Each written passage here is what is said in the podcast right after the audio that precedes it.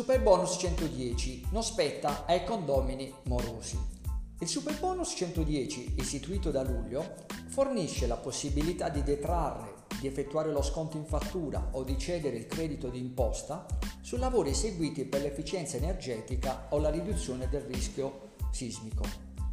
Le circolari dell'Agenzia delle Entrate mirano a chiarire il campo di applicazione o ad evidenziare alcune aree di esclusione.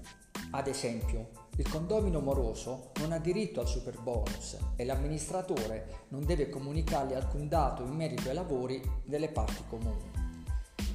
Mentre per le onlus, le organizzazioni di volontariato e le associazioni di promozione sociale possono fruire del super bonus senza alcuna limitazione relativa alla tipologia degli immobili oggetto di intervento. Infine possono fruire del 110 anche i titolari dell'impresa agricola e o soci amministratori di società semplici agricole o affittuari e conduttori, a condizione che gli interventi siano eseguiti su fabbricati rurali ad uso abitativo.